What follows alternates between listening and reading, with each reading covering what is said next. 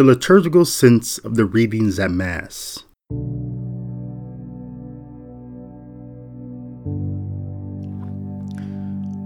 Following the feast of the baptism of the Lord, year A and C of our Sunday liturgical calendar draws from Isaiah for the first reading and from the first chapter of John for the gospel reading, while year B draws from 1 Samuel and from the second chapter of John concerning the wedding feast at Cana. Yet, the message for the second Sunday in ordinary time is consistent in each cycle that we have been called by God to serve Him and to do His holy will in the world. And what a wonderful message for us to hear again after the coming of Christ into the world at the Nativity event and the coming of the Magi from the east at the Epiphany event.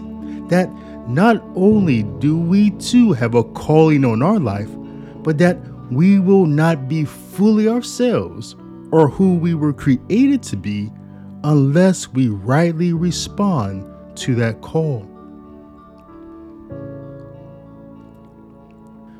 In the first reading from Isaiah chapter 49, verse 3 and 5 through 6, we encounter the first of three Deutero Isaiah's suffering servant oracles.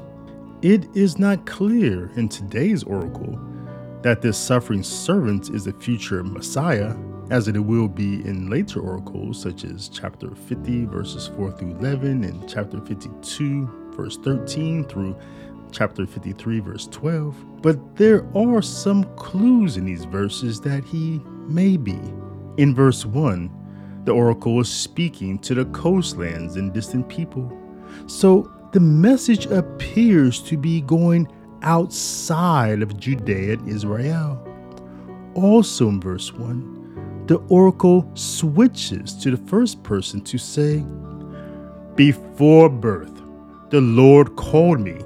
From my mother's womb, he gave me my name which is very reminiscent of Jeremiah chapter 1 verse 5 saying, "Before I formed you in the womb, I knew you."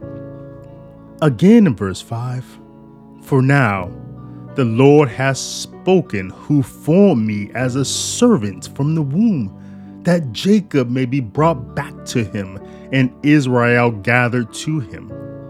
And verse 2 of this chapter, he made my mouth like a edged sword.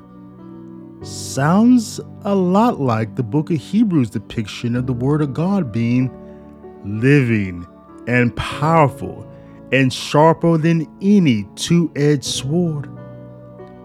Then, in verse 6, I will make you a light to the nations, that my salvation may reach the ends of the earth we are again drawn into the Catholicity of this oracle that it is a universal community of God's people being called. And in the Gospel of John, Jesus calls himself this light of the world through which we have salvation. Today's second reading from 1 Corinthians chapter 1 verses 1 through 3 is on steroids about reminding us that we have been called. Not only was Paul called to be an apostle of Christ Jesus by the will of God, but Sosthenes, our brother, was called, and those of the church of God that is in Corinth have been called to be holy. But all those everywhere who called upon the name of our Lord Jesus Christ, their Lord and ours, grace and peace from God our Father and the Lord Jesus Christ. I love Paul's play on words here to teach that those who have been called are those who call on the name of Jesus Christ. That there is a necessary relationship between the elect and the elect, Christ Jesus. For we have nothing without him who creates something out of nothing.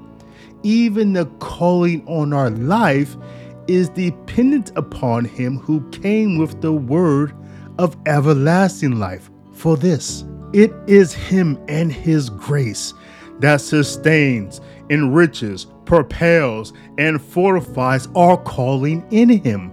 There is no true calling in this life outside of Him who was sent to those whom He calls to have true life in Him. In today's Gospel reading, John the Baptist understands this necessity better than anyone else. That the calling on your life cannot be fully understood or even realized until you accept that your calling is dependent upon the coming of Christ in the world.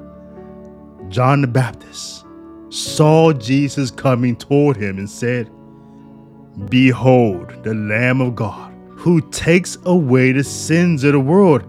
He is the one whom I said, A man is coming after me, who ranks ahead of me, because he existed before me. The liturgical season of ordinary time begins in this way. We pick up the journey of the Magi and continue east to Mount Calvary where we will arrive on Easter Vigil. Today, the message is clear. You have been called to follow Christ Jesus wherever he leads you. And the liturgy of the Holy Mass plays the central role in the church to remind us daily and on every Sunday in solemnity what it means to be obedient to that call, that we may not always be moving and processing. We may be sitting at times. We may be kneeling at times. We may be chanting or singing.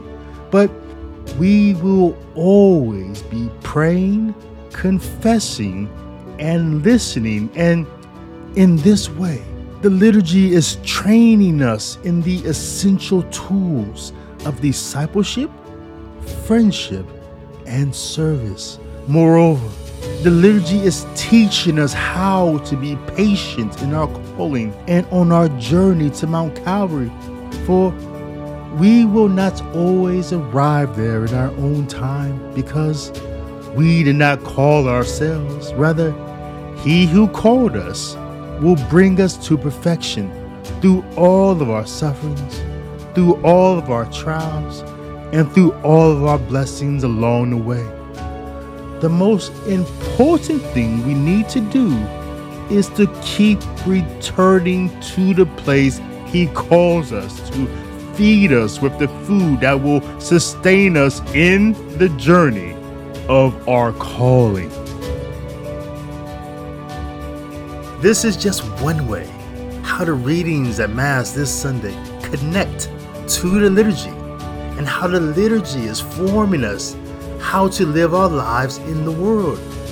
Be in the world which you have received through the liturgy. I am David L. Gray. Visit me online at davidlgray.info for more content and context about the liturgical sense of the scriptures.